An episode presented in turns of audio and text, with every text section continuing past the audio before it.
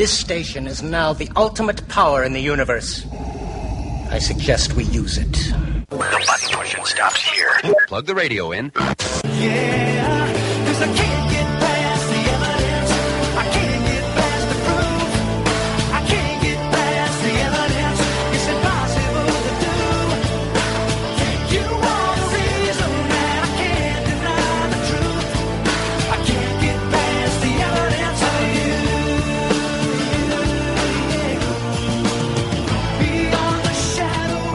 everyone. Once again, it's time for Evidence for Faith, the voice of Ratio Christi, and the weekly program that helps Christians to become thinkers and thinkers to become Christians.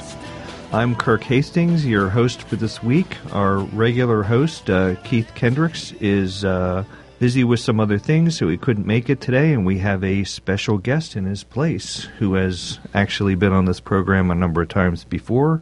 If you're a regular listener, I'm sure you are familiar with Kevin Harold. Hello, Kevin. Hello, Kurt. Okay, so this is the program that presents the historical, archaeological, and scholarly evidences for the historic Christian faith based on the documents of both the Old and the New Testaments. And we'd also like to remind you up front that if you'd like to listen to podcasts of previous programs, they're available on our website, which is www.evidence the number 4 faith.com. Uh, you can also listen to podcasts of our program on ratiochristi.org and iTunes. If you'd like to ask us a question about anything that we talk about on the show, you can email us at email at evidence the number 4 faith.com. And we also have a Facebook page if you want to check that out. Okay, so Kevin, uh, I understand that our topic for today is the deity of Christ. We're going to talk about the evidence for that. And I guess uh, to get started here up front, I could ask you uh, what exactly is the importance of understanding that Jesus, in fact, did claim to be God and wasn't just a good teacher or a good human being or any of the other half dozen things that people have recognized him as. Well, when we talk about uh, the deity of Christ and, in particular, defending the deity of Christ as Christians, I think it's important because who we perceive Jesus Christ to be directly affects our commitment to and following of him. Sure. For if we see him as, like you said, just merely a good person, but definitely not divine, and I'll explain that term in just a moment, if we see him as just a good person and definitely not divine, then we'll just write him off as just one more notable but not worthy religious per- figure. Right. And uh, so when I say divine instead of um, necessarily the word God, uh, to theologians that's like a sticky wiki point, I call it. And uh, Mayor, to explain so there's no confusion through the program why he keeps saying divine, divine instead of God necessarily, is for Christians, the Orthodox view is when we say God, what we're really saying is it's God the Father, God the Son, and God the Holy Spirit. Mm-hmm. So to, to call Jesus God would be kind of like to say he's all three of those persons in one person. And we'll a little later talk about that. And that's not what uh, Christianity, in fact, teaches. But we do teach that Christ is part of the Godhead. And of course, uh, uh, just to make it clear to some listeners who may not be familiar with some of these terms, when we talk about the deity of Christ or his divinity, that's pretty much the same thing. Uh, that is correct. So sometimes I might even use those terms interchangeably. Right.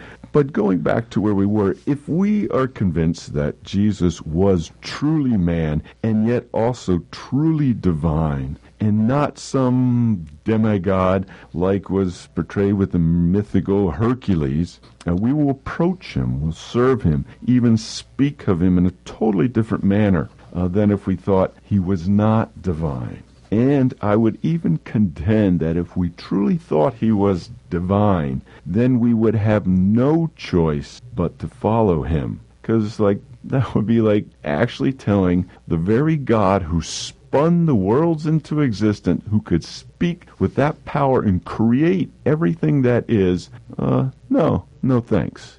I just think from a propositional, uh, from a thinking, contemplating, analyzing the evidence, uh, when we truly come to appreciate and accept that Christ claims truly have him being divine, we will have no choice but to follow and accept him.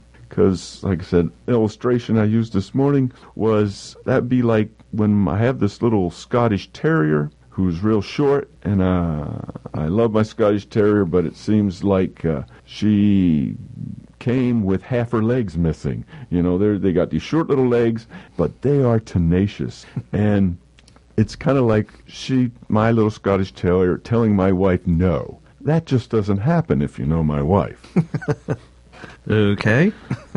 That's an interesting comparison you just made. I've never heard it uh, never heard it that said that way before about how um, some people would I hate to say this, but some people might, out of ignorance, put Jesus in the same category as somebody like Hercules, who is a mythological character, not a historical character, for one thing. And for Correct. another thing, they might say, well, you know, Jesus is the Son of God, and Hercules, his father was Zeus, so he's the Son of a God too, so what's the difference? They might not see that there is a vast difference. Indeed, a distinct difference because you're totally talking about, in essence, formation and origin. And a lot of times we go from what we know. So if all we know is mythology, myth, stories, made up things, mm-hmm. then we try to fit in these new things into that if say a person has never really dived deeply into christianity and that can be a hindrance because now, like you said, we're saying, oh, well, you know, Son of God, so he must have been born by God too, and thus he's like half God. No, Right. that's not what Orthodox Christianity teaches about Jesus Christ. And unfortunately, a lot of people do misunderstand what the term "Son of God" means. They that- take that in a in a number of different ways, and there's actually only one correct way to take it, the way the Bible uses it. That's correct, and that would make a great another program because you could would. spend a whole program on that phrase, Son of God. I almost didn't want to bring that up because I was thinking we could almost talk the whole hour on that subject. Right. So, why is it important then that these um, claims about Jesus Christ being deity or divine that they be based on reality? And I think that's what we were just talking about. The difference between mythology and what we claim Christianity be is that we claim Christianity is reality. And this is so very important because I think in our present time, what has been diminished is the understanding or the realization that decisions must be, not should be, but must be based on reality. And I use the illustration of if I uh, were your general and you were the soldier on the very front line and we were coming up and i use that term we like a doctor going to give you a shot. We need a shot. But you're on the front line and we're coming up against a murderous enemy. Would you really want me as your general making strategic plans with the idea that i have these imaginary forces behind you or sitting back in a tent somewhere with these little figures on a chessboard and moving them around and saying, "Okay, let's do this and let's do that." Right. But it's me doing it.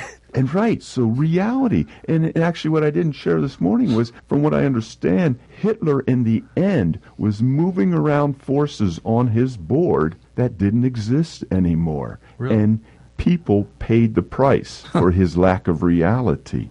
So, but bringing that into spirit, our spiritual life, in the same way, how can we face the next life or even deal with the struggles of this life unless we determine if Jesus' claims about his divinity are based on reality or not? Sure. And for I, I quote uh, back to Keith made a point the other week in class about this very thing that there's some things that we just have to take as reality. We just have to believe if we're going to be genuine, true followers of Jesus Christ. Right. Now, in actuality, there's some things, if we're in error, like uh, the end times or your view on communion, that really won't prohibit you from being a true believer in Christ. But that's not so with Christ's divinity. and he quoted John 8:23 where it says Jesus was speaking of his internality with the Father when he says, "Therefore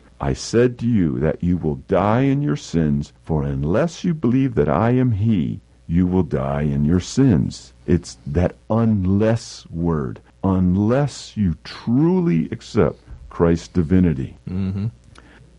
Well, it, it, you know, I, I've been a Christian for about 35 years now, so this sounds like old hat to me. But I'm trying to put myself in the position, which I imagine you are too, of some of our listeners out there who don't have much of a theological background and may be coming even to this stuff for the first time and asking, well, you know, what is this stuff about Jesus is supposed to be God? He's supposed to be the Son of God. He's, you know, he's a good teacher. He's this, he's that and um, it can get pretty confusing for the new believer. But as you say, um, unfortunately, I, I think a problem is there are many churches today who don't seem to understand anymore what the Bible s- says about Jesus, about who he really is. And if if you don't have the basics down, if you don't understand Right. who he said he was Right. and what authority he does or doesn't have over your life, then you can call yourself a Christian, you can call yourself anything, and it's really not going to mean anything.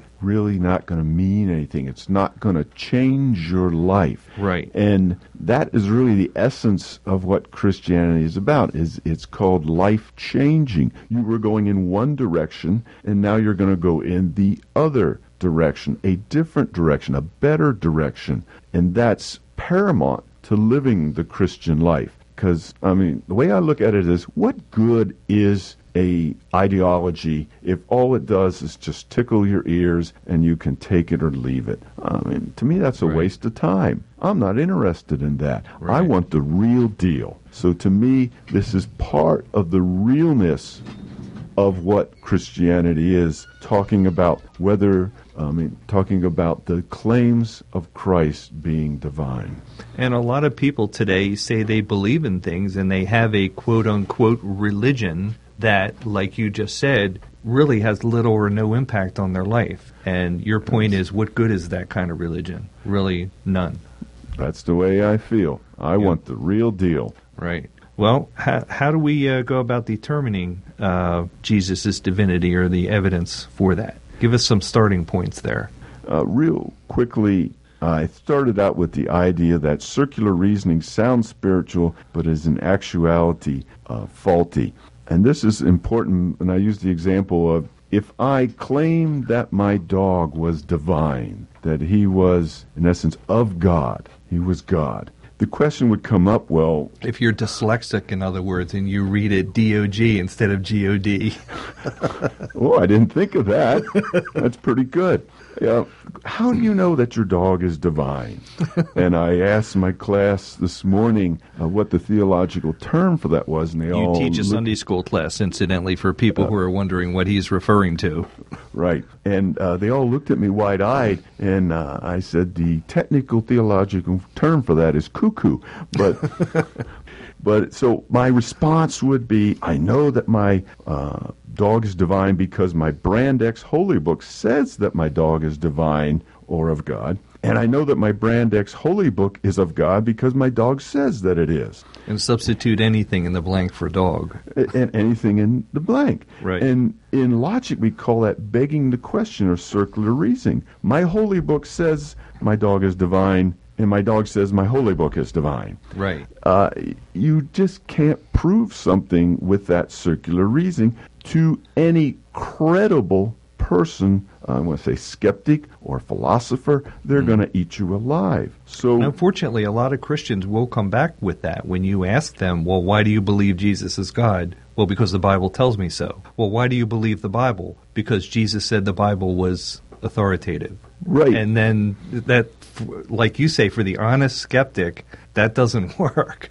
No, that that doesn't work. It works for them, the Christian, because they've already taken that step where they analyzed and made that conclusion that the Bible is reliable, and that's Right. really the important part. Is the Bible reliable? When we say Right. reliable, real quickly, um, we're talking about was it accurately communicated from the very early writers down through the translation? And we know that Orthodox Christianity teaches we do not have it word for word per se like dictation, but with over 5,500 manuscripts, partial and complete, throughout history, more found all the time, and these uh, big guys, scholarly guys, using these methods like lower criticism to analyze it and do all this egghead stuff, I say, they can, with sincere and intense, ex- with extreme confidence, say we have a trustworthy communication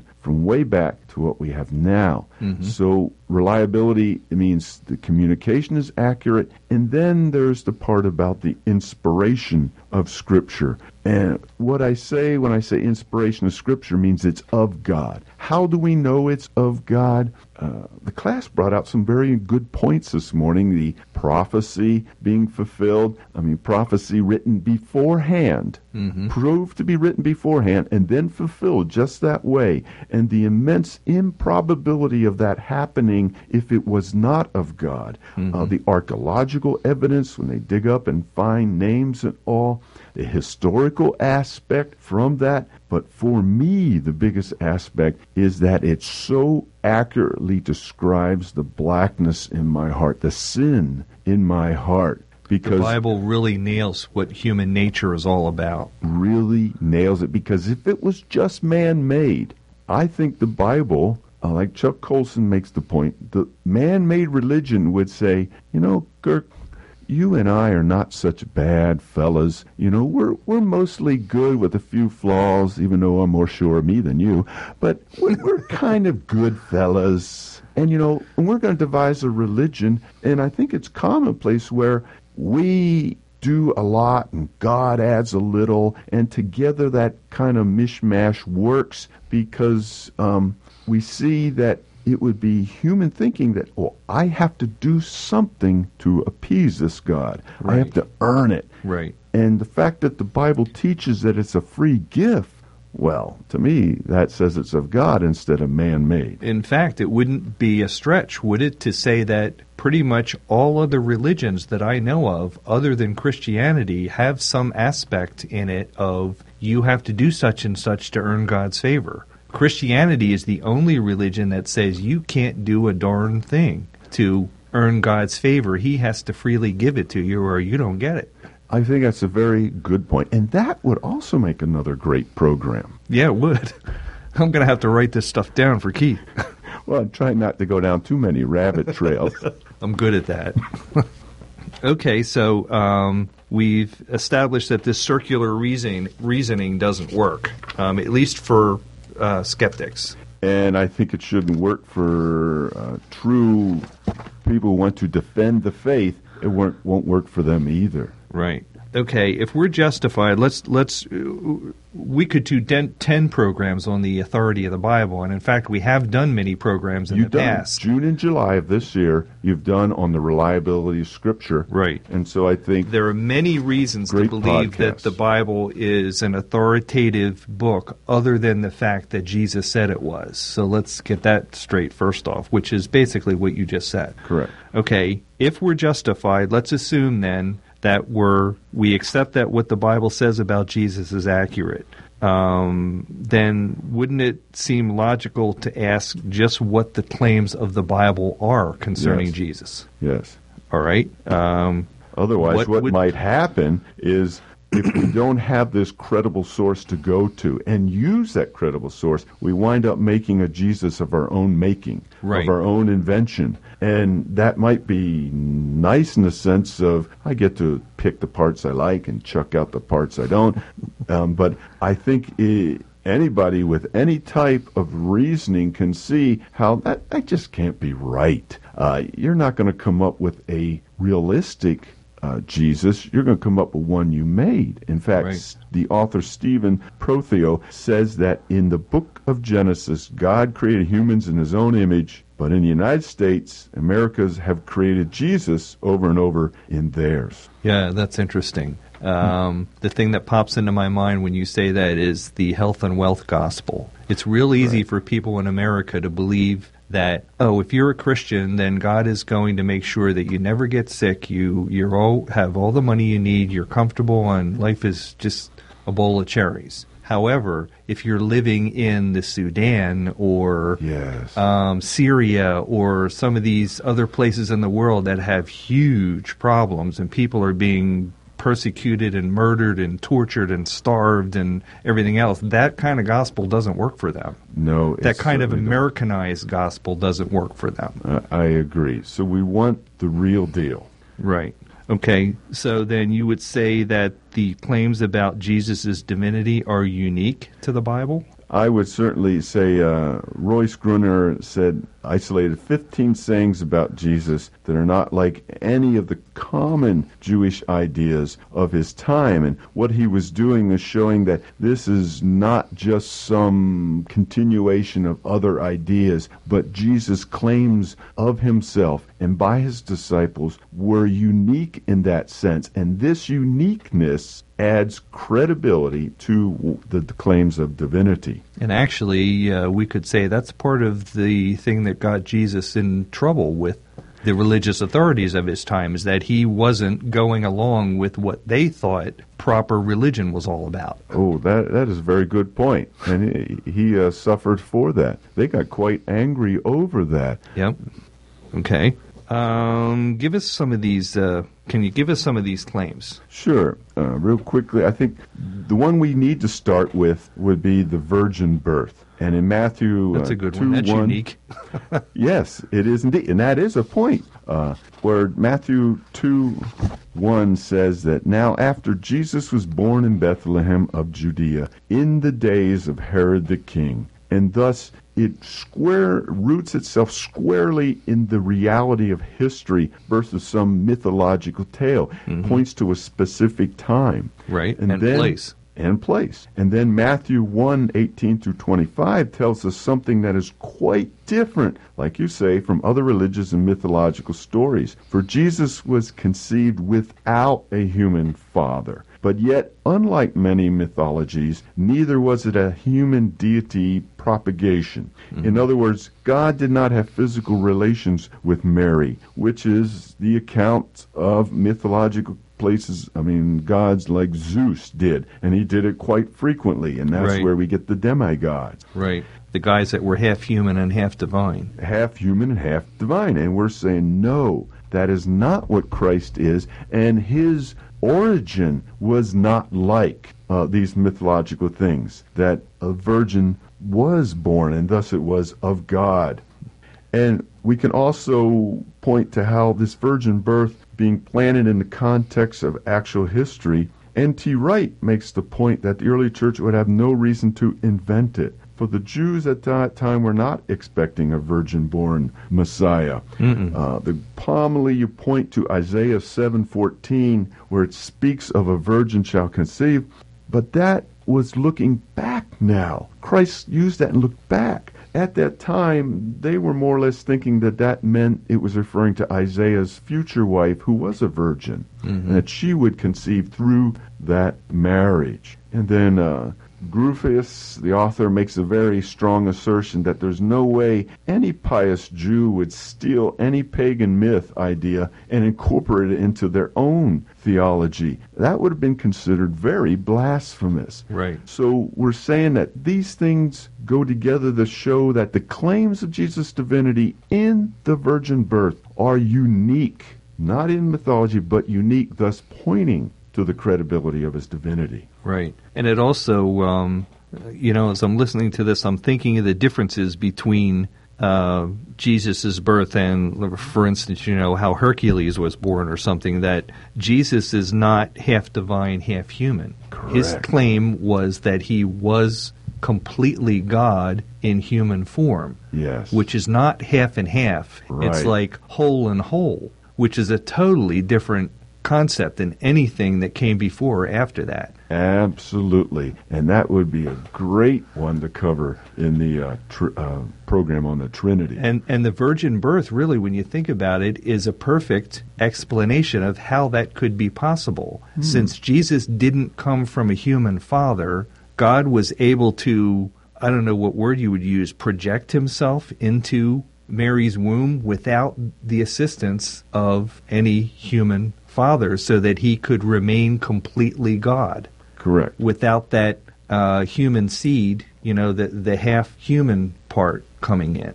He was in human form, but he wasn't. It, it gets complicated, but he's not half and half. He, it's Right. He's wholly God and yet wholly human at the same time. N- Right. Now, who would think something like that up? I mean, uh, that I wouldn't. I mean, the half human, half divine idea is, is an easy concept for anybody to understand. And of course, I could imagine anybody making that up. And Yes. they did frequently. Yes. But to come up with what we're talking about, this is so different from anything that came before. It's like, who would have even thought this up? Right. So maybe it's real. Yeah, it, it it has that kind of ring of truth to it because it's not something you would expect somebody to make up. And and really we could say that also about what you were talking about a little earlier about how the Christian religion in itself is unique because it's based on the idea that you as a human being can't do anything to save yourself. You can't earn it no way, no how. Now, a human being wouldn't have thought that up either. I- a human being so. would have thought something up that he could participate in. Right. In the sense of earning your salvation. Right. Which, like I said, most or all of other relig- all other religions have some aspect of you have to do this and this and this to make this work. Whereas Christ says, literally in the Bible, he says, "Without me, you can do nothing. Nothing." Yes. That's not something a human being would make up. Yes.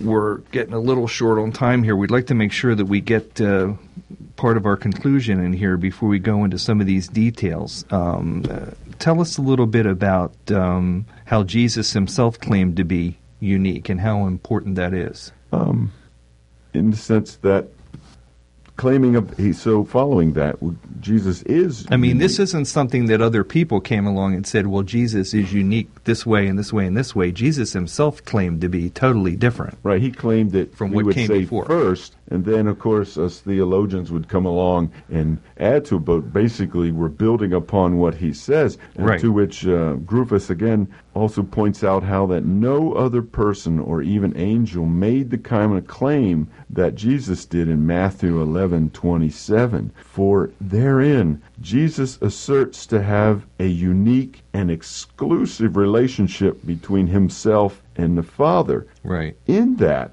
Jesus equates the Father's knowledge of the Son with the Son's knowledge of the Father. Or as the Jews themselves put it, he was making himself equal with God. Yes, and that which for anybody else would be b- blasphemy big time. Right, and you'd get huge rocks thrown at you. And Or get not nailed to a cross. just- and ultimately nailed to a cross. Uh-huh. But to equate that, to me, that would be like myself claiming to have equal knowledge of theoretical physics like Professor Stephen Hawking. Now, Hawkins is only a fellow human being, but Jesus was going way beyond that illustration because he was claiming equal knowledge with the Father, who was all powerful and all knowing. And Jesus even goes beyond that knowledge part, and he also claims to be like God the Father and even of the same likeness. And we find that in John 14, 5 through 7. So that is definitely a uniqueness about his claims to be divine. Now, that uh, section you just referred to in John 14, is that the one where the Jews were trying to stone him? Or am I thinking of another section? Uh, I'd have to look and then he said, For quick. what good work are you stoning me? And they said, We're not trying to stone you for doing a good work. We're trying to stone you because you're making yourself out to be equal with God. Uh, he says that actually a couple times. They have several Yeah. instances, and so the point is that the Jews had no doubt what he was implying. Right. He he was saying, in essence, claiming that he was equal with God, and thus, as we understand the Trinity, that means he was divine. which really puts the lie to the idea that some people put forth today when they say, well, Jesus wasn't really claiming to be God. He was claiming to be, he was a prophet and he was God's spokesperson, but he wasn't God himself. But we come back to passages like this where that's not how the Jews understood what he was saying. They Yes. understood exactly what he meant. That he was making himself equal with God, which to them was utter blasphemy. Yes, and they tried to stone him too. Yep, a couple of times. Okay, so these kind of examples uh, show us that Jesus obviously had no problem claiming divinity for himself, but does anyone else in the Bible back that claim up? Yes, absolutely. And I guess one of my favorite passages comes from John 1 1 through 4, where it carries an, a very powerful argument for the divinity of Jesus. For it says there, In the beginning was the Word, and the Word was with God, and the Word was God. In the he was in the beginning with God. All things came into being through him, and apart from him, nothing came into being that has come into being. Hmm. In him was life, and the life was the light of men.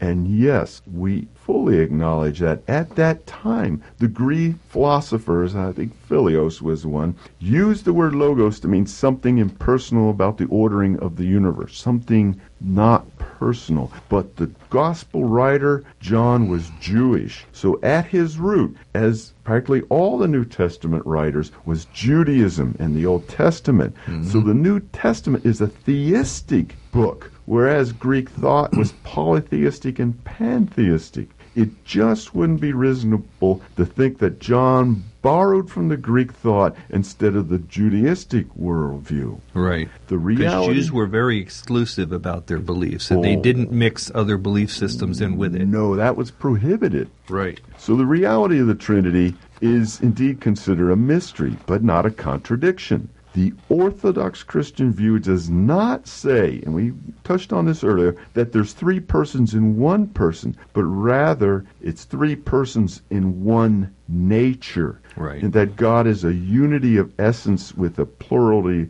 of persons. And the point I read, and I like this, it took me a while to get it through my head though, was now while this may go beyond reason, it does not go against reason. It may be hard to understand, but it's not incomprehensible. For God is one and many at the same time, but he is not one and many in the same sense. Okay. So God is said to be one in his substance, for the unity in his essence, what God is, and the plurality is in his person, in how he relates to each other within the Trinity. So John's word about the Word, Jesus Christ, is so clear in its implication when it says the Word was with God and the Word was God. Right. In fact, this is so clear in its implications that groups like the Jehovah's Witness are forced to change the wording of this verse so it will not contradict what they say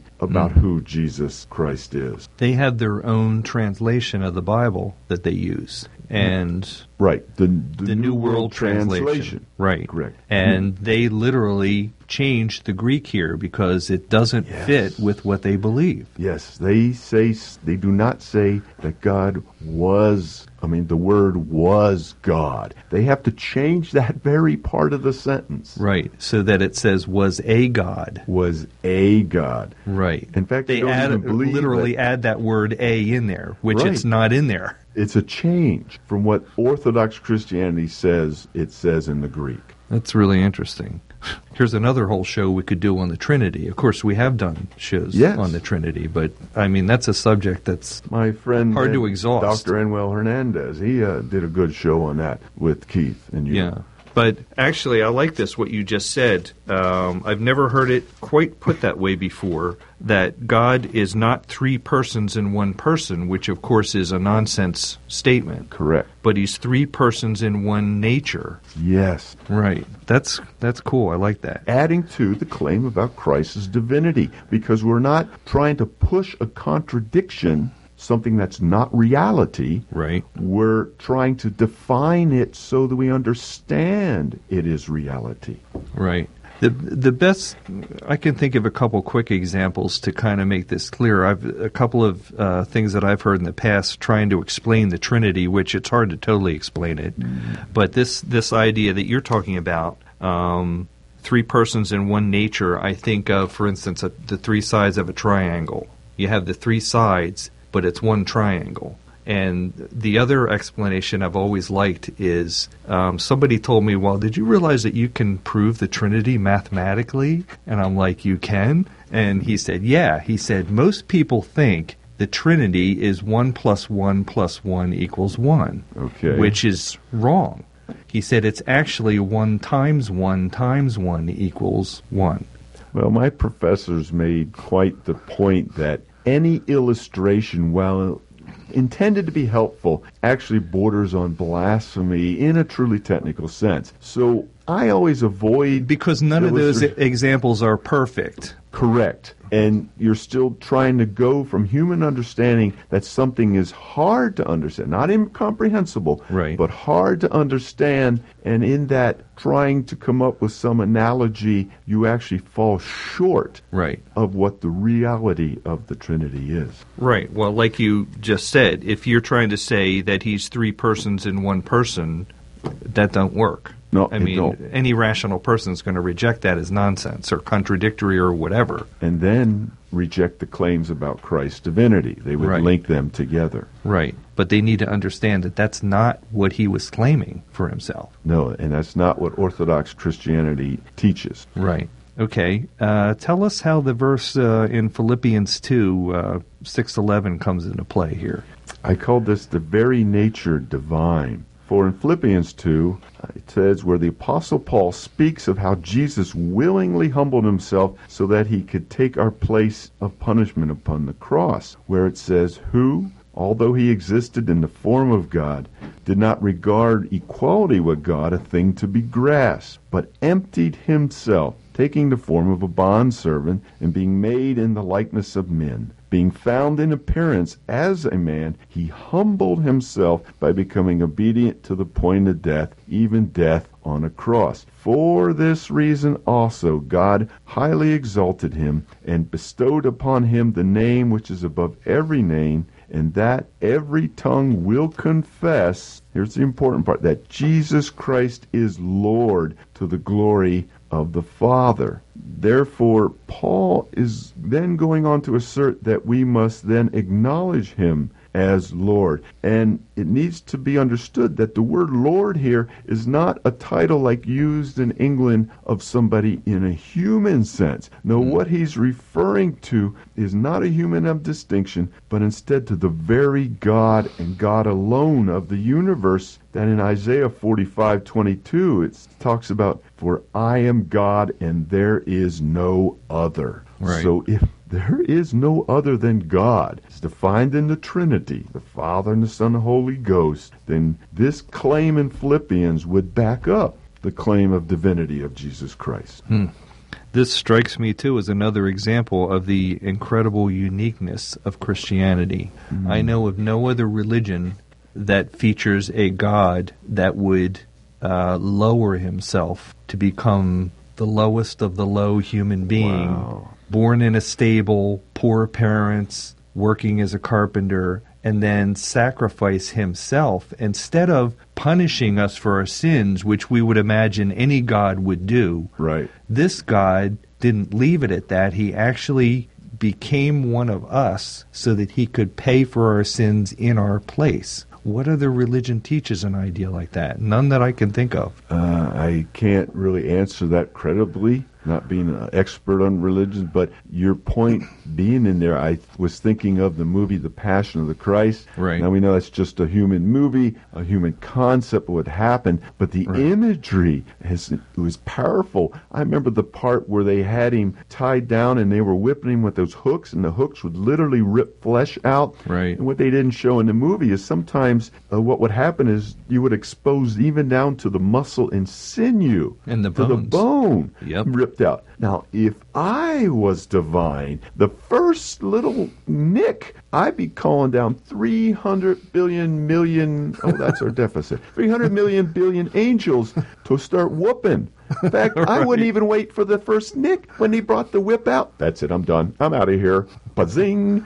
But that's not You would be Clint. Eastwood and pull out your six shooter and kill everybody.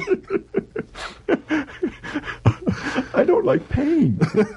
I have this aversion to pain. But he willingly accepted that humiliation. Right. I mean, humiliation. This is in such stark contrast to the gods of all other religions who demand worship from you, they demand sacrifice from you, they demand penitence from you, they demand um, self punishment from you. All other gods that I can think of want something from you to appease them. This God is exactly the opposite. And it's not that we're saying it's something too good to be true. No. Like I said this morning, that's what I tell my daughters is when they come up some things from the internet where if you send this in, you'll get three million bazillion dollars from some way far away From a land. Nigerian bank account. yeah. So that's too good to be true. No, this is true because it hasn't changed the price, the consequence of our sin. Right. It just changed who took the punishment. Right. And we call that theologically propitiation. Right. It, it there's still a concept of justice in there, and that uh, we often say in this country, freedom is not free. Yes. Because even though you may not have paid for it, the guy next door that got sent to Afghanistan and died over there, he paid so that you're free. That's And. Christianity is saying the same thing. It's not um, belittling how bad sin is. It's simply saying God paid for it so that you don't have to. Correct. And, that, and he paid a high price for it. A very high price. Yep. I One that we would I'm never sure. expect a God to stoop to do. And something I certainly would not even be close to be able to do. Yep. Not me. And that's the wonder of Christianity, really, is, is it kind of takes your whole Christian life to really wrap your head around the idea Yes. that the God of the universe that created everything and everything depends on him, that he did this in order to save our skins, which really, from our point of view, didn't deserve saving. Yes. But he did it anyway. but he did it anyways and uh, we would say that John 3:16 tells us because out of love for us Right. you know I as a father try to sacrificially give to my daughters but that's not even close comparison Right. to what God himself has done for the whole of humanity Right. Well, as a father, you might be able to conceive of possibly giving up your life for one of your daughters. Yes. But would you give your life up for the daughter of somebody halfway around the world you don't even know? wow I would like to say I would but I'm going to honestly say I'd be hard one to do It would be a hard thing to do. And yet Yes. Jesus did that. he did And that indeed The neat thing about what the Bible tells us is that he didn't wait for us to straighten ourselves out first before he did Mm. it. He did it while we were still in in rebellion against him. So are you implying, uh, Kirk, that you and I are still messed up in some way? Um, I'm saying we're not perfect. Far from perfect, right? well, not too far. Let's not get carried away. Or, Oh, I'm afraid I'd have to, my friend. well, let's put it this way: from God's perspective, Yes. He's perfect. And okay, we may look at ourselves and say, "Well, we're not quite as bad as the murderer down the street," but to God, we're all kind of on the same level because He's so far above what we are. He's morally perfect in every way. Yes. that the least little imperfection in us puts us far below him. Right, and there's a lot of illustrations, but you, words are spoken are true. Sin is sin. Now, the consequences of sin may differ, but sin is still sin, no Right. matter what that sin is. Right. Uh, I like the illustration that if you have a, a pane of glass that has a crack in it, and the mm-hmm. the cold air is seeping in through that crack, you know, it's only a little crack in a big window, but the window is now imperfect. Yes, And it doesn't matter how big or little the crack is, it's not a perfect window anymore. correct. And that's kind of the way God sees us. Right, correct. Okay, We're getting close to the end now. If you could pick one passage in the Bible that clearly nails Jesus' divinity, what would it be? That would be Paul's statement about Jesus' uniqueness, coming up again, and supremacy. In 1 Timothy 2 5 through 6, I think this is where the Apostle Paul makes a very simple but intensely profound assertion about the divinity of Jesus Christ. For there it says, For there is one God and one mediator also between God and men, the man Christ Jesus, who gave himself as a ransom for all. And I Hmm. say, how can it be put any more clearly than that? That the man Christ Jesus, knowing that Christ is a title, not his last name. Right. Speaking of one anointed for a special purpose, a divine purpose. And he gave himself as a ransom, that idea of propitiation, instead of you and I taking the brunt of God's wrath, of God's justice on sin. Mm-hmm. He did that. Who else could do that but God Himself? Right. I like uh, what Josh McDowell, he was dealing with uh, a conference